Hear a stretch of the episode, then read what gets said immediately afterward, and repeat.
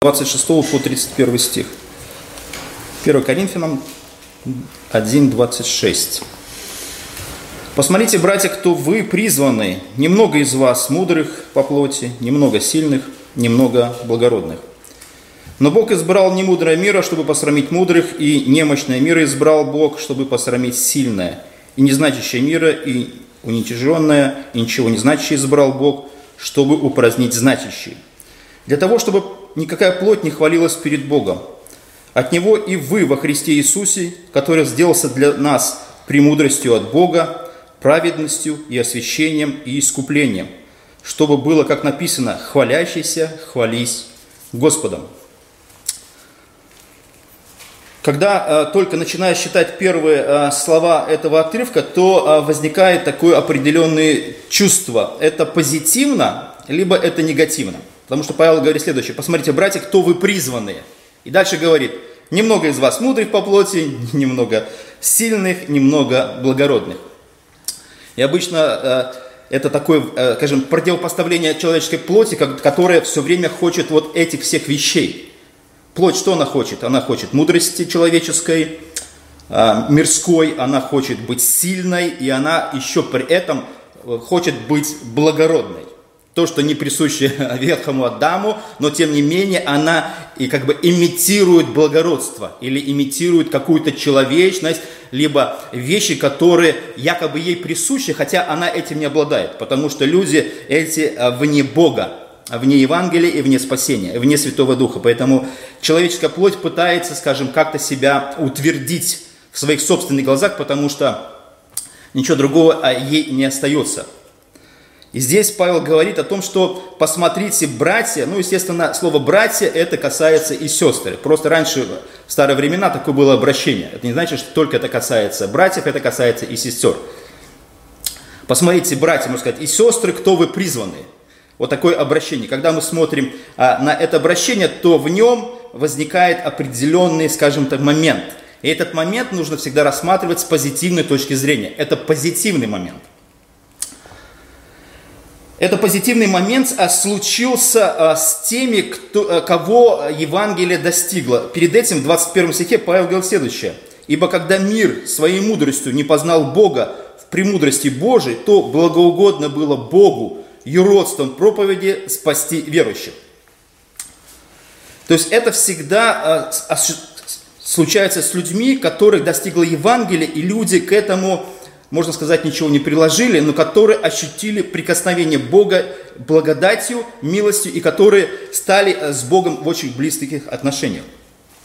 И то, что для многих было юродством, и для них это так и осталось, в тот момент, когда они стали пытаться противодействовать Богу в своей мудрости, но мы видим, что Богу было благоугодно, то есть Бог не смотрел на разные убеждения людей, и это было, скажем, Главная задача была превозмочь всякое, всякое скажем, невежеское понимание а, человече, человеческого, человеческой мудрости, чтобы достигнуть а, спасения верующих. И когда Павел а, говорит это, то в этих словах, позитивных словах, он пытается перевернуть наше сознание и как бы извлечь наше, наше старое мышление а, в позитивном направлении для того, чтобы мы ощутили всю силу благодати Евангелия, которая достигла нас через слово о кресте, как об этом писал он раньше. И когда мы смотрим а, на этот отрывок, то мы видим, что Павел использует очень а, важные слова или такие маркеры, на которые нужно обращать внимание. Они не просто так здесь употреблены. Во-первых, Павел говорит позитивно, посмотрите, братья. То есть он а, объединяет себя и всех, кто а, призван. Он точно такой же призванный, он был точно таким же гонителем церкви, как и многие другие люди, которые противились Богу а, в разных своих проявлениях жизни. И он объединяется, скажем, вот в единой мысли для того, чтобы передать благодать для тех, кто приобрел э, ее через веру. И он говорит следующее – Посмотрите, братья, кто вы призванные. Вот слово призванный, оно, скажем, открывает э, нек, нек, некие вещи, которые для нас кажутся, ну что-то такого. Это, может быть, обычные люди, которые уверовали. Это необычные люди. Слово призванный всегда используется э, в Новом Завете по отношению а, к Божьему призванию, которое достигается в стопроцентном, скажем, гарантированном спасении для тех, кого оно достигает. Это могучий призыв Бога о спасении к некой категории людей, которые, скажем так, слышат и откликаются на то, что Бог им говорит. Это огромное количество людей, которые слышат этот призыв. Как мы иногда можем удивляться, или каждый раз мы удивляемся, что огромное количество людей слышат, но мало людей на самом деле слышат. Понимаете? Все слышат, но мало людей, кто до конца слышит о том, что было произнесено. Или слушают, слышат. Ну да, не слышат, да, да. То есть все имеют уши, но при этом не все слышат. Они слушают, информация вроде бы достигает их, но она не проникает э, и укореняется а, в человеческом сердце. И когда Павел говорит, э, посмотрите, э, кто вы призваны, а призваны это вот люди, которые являются по результату, это уже призваны, это уже результат. Это люди, спасенные, верующие во Христа, которых Бог достигает с помощью проповеди о кресте, и это люди, которых Бог избирает по собственному решению и по собственному благоволению. Это похожее слово, которое мы встречаем в послании к римлянам, который мы читаем в 8 главе с 29 стиха. Это вот, можно спросить так, откуда появились эти призванные? Почему эти призванные являются в мир? То есть их не было, и вдруг, когда звучит какой-то призыв, эти, эти, эти, среди всех этого количества людей, эти, эти призванные себя обнаруживают. Они начинают слышать, и они начинают действовать, и они начинают свое движение в сторону этого голоса, который звучит для них – и мы читаем в этом послании к римлянам следующее. Известный текст, ибо кого он предузнал, тем и предопределил быть подобным образу сына своего, дабы он был первородным между многими братьями. А кого он предопределил, тех и призвал. Тех и призвал. Вот все время вот в этом послании мы звучим, а кого он предопределил, тем и предопределил. А кого он этот, тем и это. А кого он предопределил, тех и призвал. А кого призвал, тех и оправдал вот эти тех, это люди, которые появляются не просто так. То есть мы смотрим, что в вечности Бог с этой категорией призванных вступает в близкие взаимоотношения. Он каждого называет по имени. Он их знает уже от вечности. Нас еще не было, и эти люди появляются в истории. Например, когда Павел говорит, посмотрите, кто вы призваны, то может сказать следующее, призванные тогда и призванные сейчас в церкви. Это, это люди, которые в разные периоды из человеческой, скажем так, истории и истории спасения появляются на сцене а, божественного плана. Они как бы возникают из этого огромного количества людей и, и проявляют себя через поклонение и ответ на призыв Бога. И люди это появляются не просто так. Это вот такое драматическое, знаете, вот как занавес открывается в театре, и, и сцена какие-то происходят, и выходят главные персонажи, или разные персонажи выходят а, в этой какой-то сцене. Это такой, скажем, драматизм мира, когда, а, скажем, вот этот план спасения осуществляется, и этот призыв звучит, и эти верующие или призванные появляются. И появляются они потому, что Бог изначально задумал, чтобы они в какой-то момент истории, и их даже нашей жизни, мы появились. Мы услышали и мы откликнулись на призыв Бога. Поэтому, когда он говорит, посмотрите, кто вы призваны, все остальное можно даже, скажем так, можно уже и не читать. Уже все остальные вопросы уже снимаются а, в, этом, в этом положении. Поэтому призваны это те, в чьих сердцах действует Святой Дух, чтобы привести их к спасительной вере. И это очень, скажем так, эффективное средство, которое Бог избирает слово о кресте. Казалось бы, многие отвергают и кажется, что не будет никакого доброго результата, но Бог э, через свою проповедь Евангелия достигает а, людей, которых Он призывает.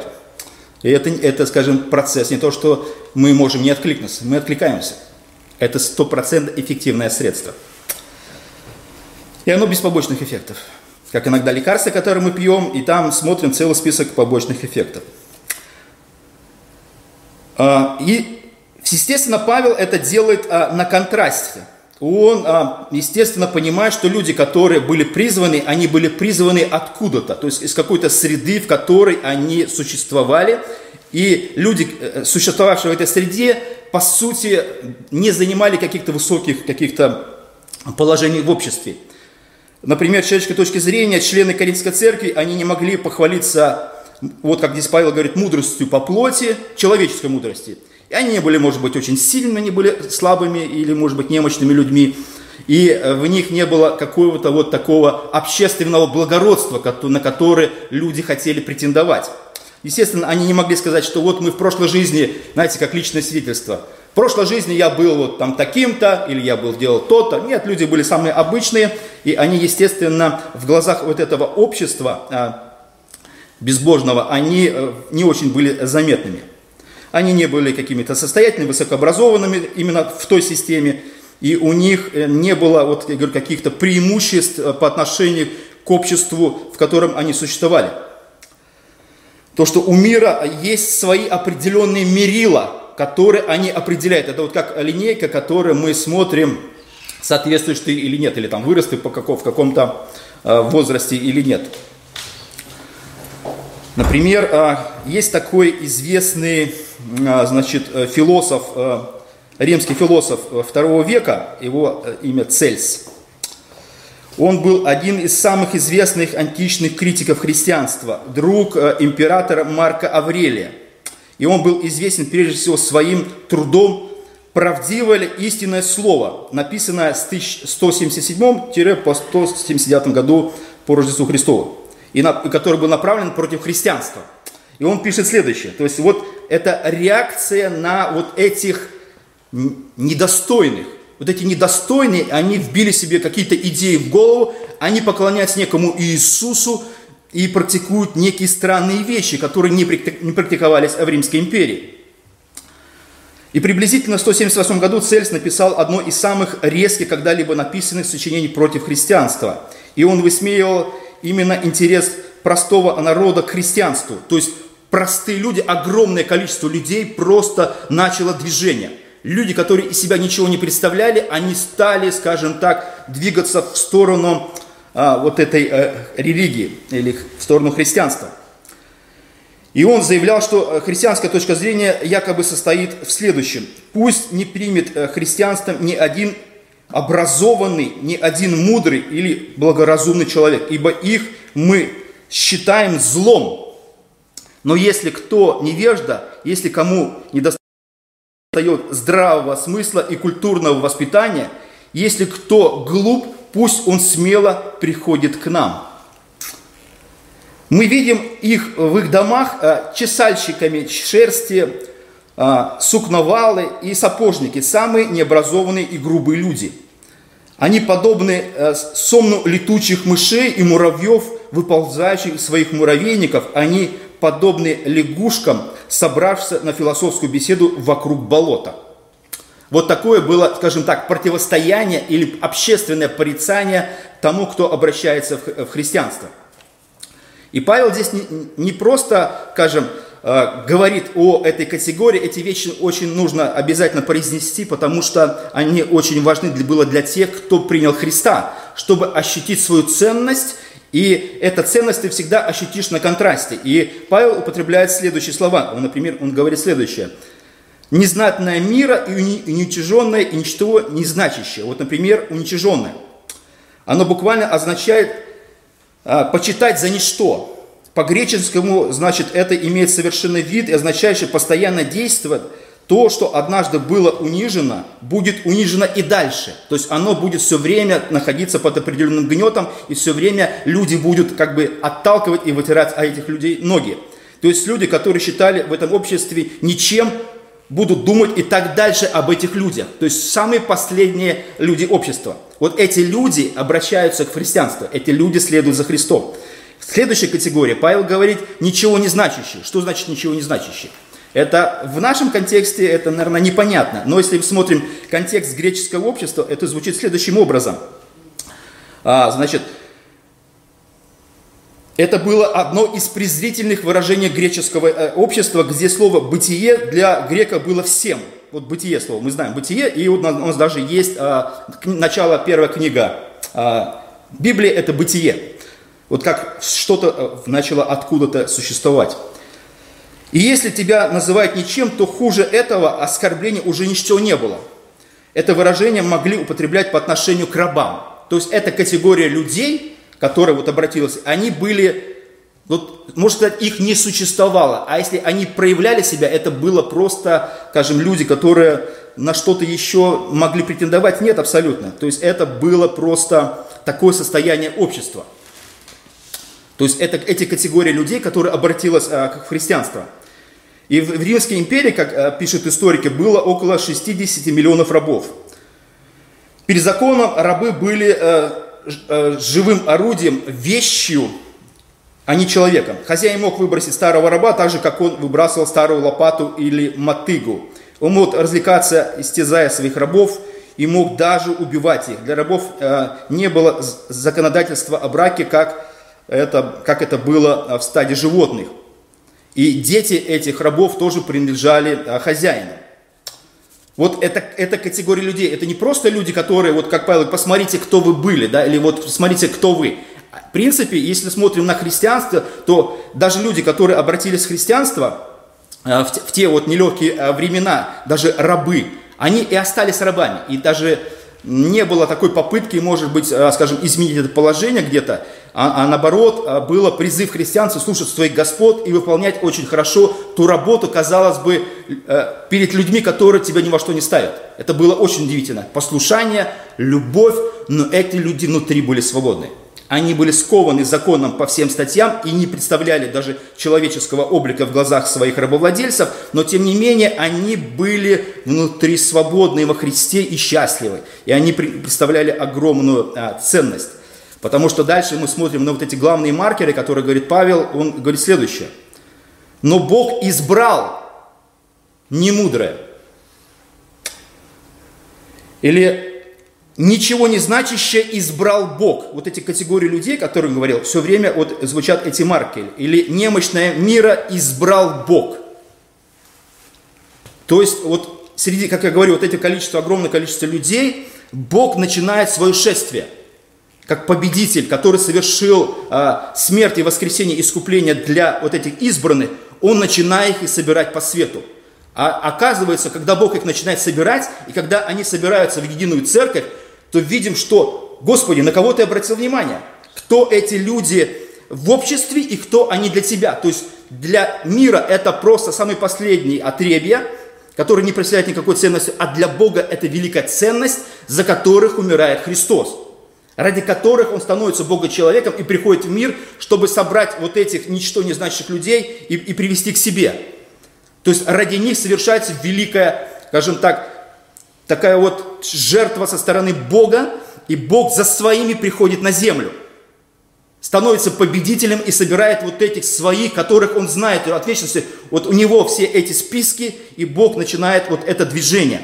То есть Бог избрал не мудрое, то есть это движение Бога, это призыв Бога, это, это то, что Бог изначально замыслил, и когда вот эти знатные, благородные или из себя представляющие напыщенные люди думают, что себе что-то, то они себе и представить не могут, что Бог ради кого-то, вот этих, которые даже благородные, даже пальцы не пошевелят, он, он что-то делает для них и делает великую, великое. Поэтому эти вещи, они, скажем, позитивные вот в этом всем тексте. Кажется, ну что тут Павел такое сказал позитивно? Все униженные, оскорбленные, отвергнутые, ничего не значащие, но это не значащие для мира. Мир остался, скажем так, в погибающем состоянии. А люди, которых это все достигло, они, да, может быть, они с человеческой точки зрения ничего такого благородного и значащего не имеют, но они, скажем, богаты Христом, у них наследство на небесах, жизнь вечная, и эти люди сыны Бога. Это, это очень удивительно. Это то, что никто даже не мог себе представить. Поэтому вот э, Бог спасает, вот, скажем так, в таком контрасте, вот из этого обычного общества, которое думало, или, может быть, сожалело, может быть, кто-то и сожалел, что он в результате того, что обратился в христианство, потерял какое-то положение в обществе. Люди стали о нем говорить как о сумасшедшем, как о, о юродивом каком-то. Даже, кстати, в христианстве были такие юродивые, да, которые от, отказывались от каких-то преимуществ цивилизации и вот были такими странствующими людьми, и это было э, со стороны их как бы такое благородное э, движение. Поэтому Бог, э, Он через это не свергает человеческое что-то величие.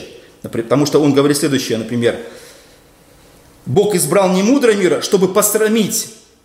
Вот Бог избирает, чтобы посрамить. Вот немощных избирает, чтобы посрамить э, сильных или, или немудрых, чтобы посрамить мудрых.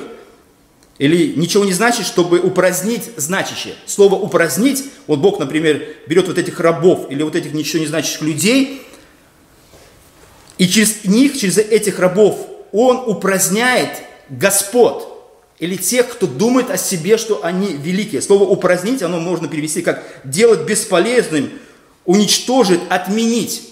Бог отменяет этих людей в своих глазах. Это самое страшное, что может быть, когда особо мы смотрим в э, послании к римлянам, одно из наказаний Бога, когда Бог перестает, вот как это было в греческой эм, культуре, когда Бог не заботится о мире, что Бог какой-то далекий. Бога не волнуют э, люди, которые проживающие на земле. И самое страшное наказание для, для, на самом деле для человека, когда Бог, как написано, люди в своих грехах, они хотят совершать грехи, Бог отказывается реагировать на то, что происходит. Бог как бы оставляет на произвол мир. Вы хотите это делать? Делайте. И Бог наблюдает и смотрит, вот как бы это наказание. Потому что когда Бог наказывает, это лучше, когда Бог не наказывает. Это как воспитание детей. Попробуйте не наказывать, попробуйте не реагировать, и вы получите стопроцентно, гарантированно преступника. Готовьте ему вещи туда. Все, если вы не будете этого делать. Это как из э, старых э, всяких хроник, когда мажоры были так называемые э, дети э, высоко, высокопоставленных чиновников, когда у них была власть, безнаказанность, деньги, возможности, и они творили все, что хотели. И никто не мог на них оказать влияние, и все заканчивалось трагично. Все заканчивалось трагично. В этом, потому что человеческая плоть, она не может с этим справиться, а когда она усилена еще безнаказанностью, тогда самые плохие э, происходят вещи. И последний пару моментов. А, Бог это делает для того, чтобы, как он здесь а, подчеркивает, для того, чтобы никакая плоть не хвалилась перед ним. То есть а, Евангелие, которое достигает вот этих людей, оно, скажем, достигает им таким образом, что все философские системы мышления, религиозное мышление общества, они не свергаются и становятся ни во что. То есть э, в противном случае, например, если бы Бог достиг людей, которые из себя что-то представляли и думали о себе, что мы богаты, мы знамениты, мы как бы достойны того, что Бог посетил нас и нас к себе призвал, а Бог делает наоборот. Бог призывает не тех, а совершенно с другой стороны. Может быть, нам по-человечески иногда хочется, чтобы какой-то человек знаменитый уверовал, стал христианином, какая-то звезда, какой-то политик, какой-то кто-то. И, и он всем вышел, например, на, ну, потому что у них есть возможность публичного выступления, вышел куда-то на сцену, сказал, Бог существует, и все дрогнули, сказали, да, да, да, да, да, да, конечно, конечно, конечно. Бог так не делает. Бог совершает Евангелие через простые руки, братьев и сестер. Эти люди делают, скажем так, незаметное свое дело для того, чтобы привлечь избранных э, в церковь. И эти, эти все вот эти наивные вещи, когда люди думают, что вот это вот так и должно быть, оно тогда и было бы похвальбой для этих людей, потому что они сами мудрые, поэтому им чуть-чуть не хватило. Они своим умом дошли до того, чтобы поверить во Христа. А здесь э, Бог действует от обратного. Бог, наоборот, делает так, чтобы никакая плоть или человеческое мышление, или я до этого додумался, не мог сказать, что я к этому пришел. Потому что я гениальный, я творческий, я сильный, я благородный. Поэтому чего не хватает благородству? Благородному. Вот как пришел богатый юноша, да, и Иисус с ним имел беседу. И он говорит, я это делаю, и то делаю, я и богат, я и красивый, я молодой, все у меня хорошо. Вот одного не достает мне, вот какая-то мелочь. Это как, а, а, значит, когда сделали, значит, коммунистический вот этот строители коммунизма, там, да, и они взяли оттуда практически все и сказали следующее. Вот все там хорошо, только одного, одно плохо. Там существует слово Бог. Вот только убрать слово Бог, и все остальное становится на все места. Так Бог, слово Бог, это самое центральное.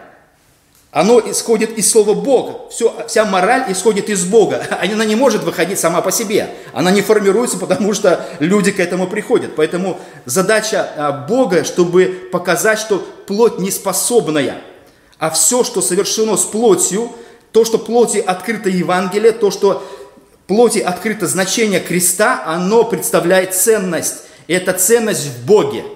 Вот Бог открывает себя в таких людях, потому что эти люди не могут сказать, что у меня есть образование, у них не было образования. Я благородный, у тебя ты не благородный, по человеческой точке зрения. Я сильный, ты, ты слабый. А когда, как ты когда к этому пришел? А как ты к этому пришел? У тебя нету стартового никакого вещей. Ты не родился в царской семье. Эти люди, рабы, слыша Евангелие, они принимают и понимают, что они и так, скажем так, уничтожены практически обществом и, и до самой ручки доведены. Они самый последний слой общества, самый последний. И эти, этот последний слой, он и так знает, что он последний. Поэтому, когда ты последний, ты просто говоришь, Господи, спасибо, что ты посетил меня. Тебе не нужно, э, скажем, плоть твоя не кричит, это, это справедливо. Нет, эта плоть говорит, да, вот, вот это, это только со слава Богу. И человеку в таком положении, а, ему легче воспринять Евангелие и легче, скажем так, принять это собственное сердце, потому что ты и так смиренный внутри, практически плоть твоя смиренная, смиренная, и ты уже, тебе ничего не остается. Почему многие люди в тяжелых обстоятельствах, они легче принимают, потому что уже плоть не сопротивляется сильно, у нее нет уже такого, такого сильного сопротивления. Поэтому вот эта мудрость Божия, которая достигает вот этих людей, она, скажем, очень эффективна, потому что а, на вот этом противодействии мудрости мира и а, божественной мудрости, оно, скажем так, совершенно от обратного идет. И дальше последнее, а, Павел говорит следующее, что вот в мире есть такие ценности, например, сила, благородство, так называемая, какая-то там мудрость по плоти, а мы получаем все другое, мудрость от Бога только во Христе. Вот Христос и является нашей мудростью. Христос является нашим спасением, как он здесь написано, премудростью от Бога, праведностью и освящением и искуплением. То есть, что такое праведность, освящение искупление? Это преимущество, это ценность, это позитивные вещи, которые звучат, э, звучат в словах Павла. Это вещи, скажем, в противодействие тому, что было сказано. Вот благородство, а у нас освящение, у нас праведность, у нас премудрость от Бога, у нас Христос. У нас Христос, у нас наш Бог, который пришел за нами. И в нем мы имеем все вот эти преимущества, на которые люди не, абсолютно не обращают внимания. Но эти люди, они остаются погибшими, а призванные, они спасенные. И где тогда, кто тогда выиграл в этой ситуации, и кто остался э, победителем. Поэтому все то, что совершает Бог, удивительно. Оно прекрасно, оно совершенно. И как здесь написано, чтобы было, как написано, хвалящийся, хвались Господом. Аминь.